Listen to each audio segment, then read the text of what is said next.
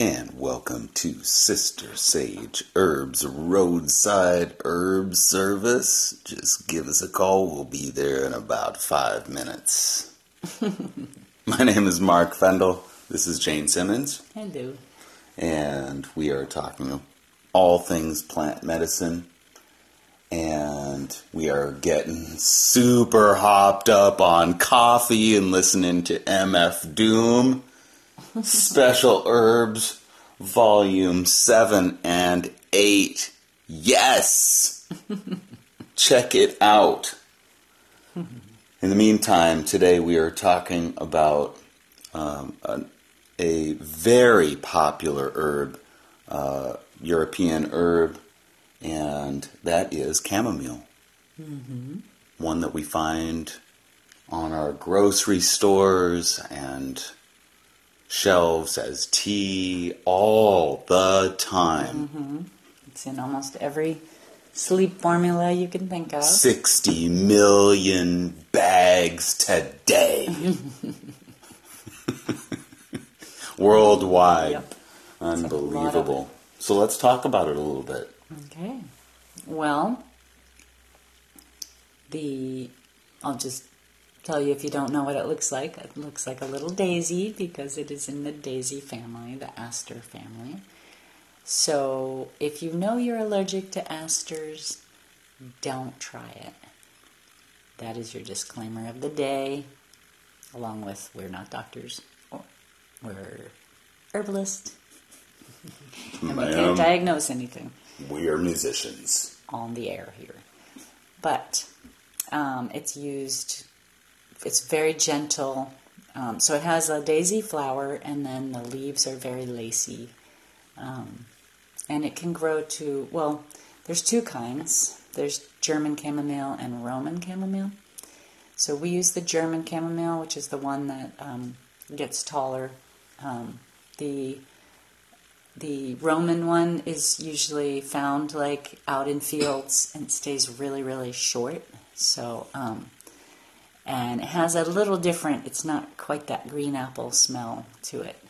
Um, it's a little, uh, they call it dog chamomile or something like that because it's kind of um, around. Is that the one that I. In the, like, you'll find it in the baseball field. Yeah. You know, just, or in the parking lot and just you can I have get early run memories. over with cars. It doesn't matter because it's just like okay, that's fine. So, It's really stubby and hard. Mm-hmm, mm-hmm. I have early So that's not the memories of this of this plant yeah. from baseball. Oh yeah. And Yep. uh, field. specifically during baseball games where you knew that that plant was on the field and you did not want the ball to hit the plant mm-hmm. because the ball would bounce. yeah bounce Oh, funny Yeah. you know because of the plant so i remember even kids trying to like kick the plant out of the Oh, my- field you know trying but you can't really do it it's so Just like rooted in there to the side instead. anyway Yeah. Yeah. so that's that's my early memory Yeah. of the plant Yeah. Well, um, so that one is not used really for the medicine, but Mm-hmm. the other ones are. me see and they're a lot more delicate. And they have a very sweet smell. The we usually, uh, again, just take the very tops, just the flowers themselves off, and uh, another it will go, grow straight up and have just one little flower on it.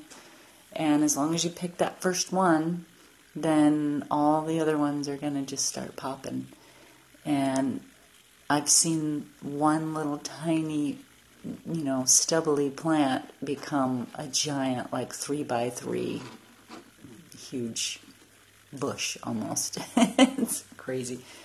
A couple of years after we had chickens, the one landed in our little patch over there that was very fertile. Hmm. And I remember just keeping going back, getting, you know, every flower on there, and then a few days later, every flower again. We'll just be back up there. We used to joke at the farm that take about four hours for two of us to pick every single flower, and that's kind of the goal is to pick every single flower that's open, so that the plants don't get old because once they go to seed, then they'll start going. They won't really make many more flowers. Mm-hmm. So we would joke that by the time we got finished with every one that was totally open, we'd look down and there'd be more that have grown open since the four hours when we started. so that was a big. That's that is a big job. Um, right now, we don't have a patch as much as we have a lot of plants just growing here and there throughout. So we'll go through, you know, before we weed, we'll go through and pick all the flowers from the chamomile in case we've disturbed any. Um, you know, we'll get them before they're dirty, before they have we need to water anything. So after we pick, we water because sometimes you're pulling a little bit of the root out, um, and you're stressing out the plant. So, um, but they only take as long as you just have the the flowers. They usually only take like one or two days to dry in our drying shed, and then and they definitely reduce in, in size quite a bit water coming out of them and um, just make a nice infusion for um, bedtime or nap before nap for kids. Um, a little bit for that has a little bitter quality, so it's good for digestion. Um, just a little tea after your meal or before, and can be really nice. hmm Made it into like a little. Uh, you can make the tea into a little popsicle kind of thing for kids, and it's very nice and gentle. Um, has a little bit of anti-inflammatory um, properties, and um, uh, very soothing to the nervous system. So Yeah, calming. specifically good for babies too. Yes, yes. It's one of the best. Um, again, like kind of like the catnip, but I think of the catnip as being a little more agitated than than the typical fussy baby. You know, maybe mom's eating, having coffee or something. But this is more. Well, this could also be from mom having you know something that's uh, going through the breast milk to the baby. So the the best way to get to a tiny baby is through the mom's breast milk. But if it's not feeding time or after feeding time and it just didn't work, um, just a couple little drops of um, a chamomile tea is nice. You can also put it in the bath bath water of the baby, or just kind of rub their head, rub their forehead with it with a little cloth if they're kind of hot. Um, one um, book was saying specifically if you have one red cheek and one white cheek, it's like your your fever is off, you know, and so the baby.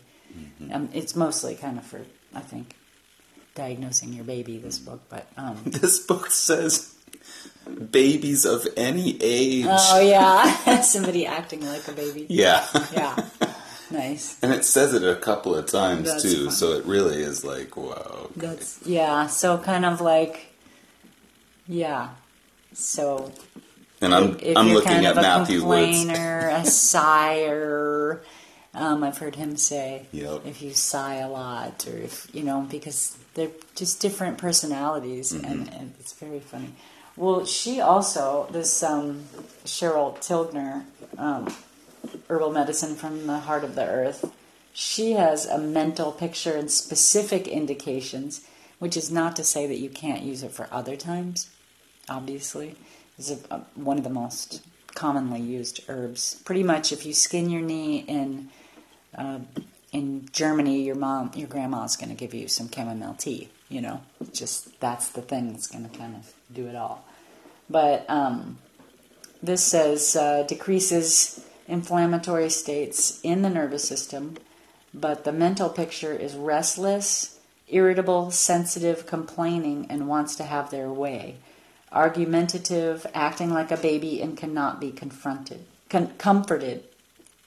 Um, pains are unbearable, and they're hot, thirsty, and numb. So this would be like a, a sick, you know, person. Uh, the pulse is tense and rapid. The tongue is coated whitish yellow, and they note a bitter taste. Um, discharges tend to be yellow, and symptoms are worse on the right side with motion, touch, change of weather, and early in the morning. They're better after dinner and with pressure. So I'm not sure about the pressure part, but um, you know, this could also be someone in a nursing home, someone who can't communicate that well. So you're looking for other symptoms besides them telling you what's going on because that fussy person can't always express what's going on. Mm-hmm. So, especially a baby. So, you kind of have to look for some subtle signs. But it's very interesting. The only count, counterindication, contraindication is for uh, if you're allergic to the daisy family, which is quite extensive in the herbal world.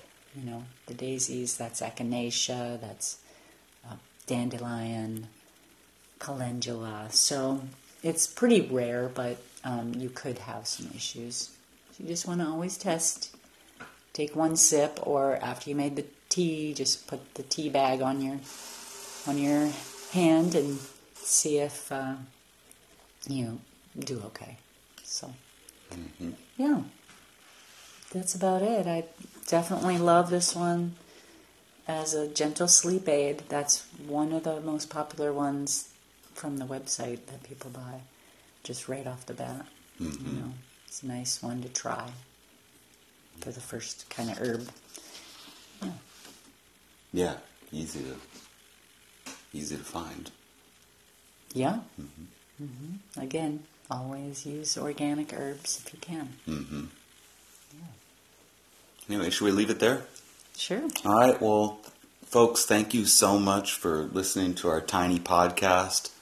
And for more, be sure to check us out on the internet webs at sistersageherbs.com.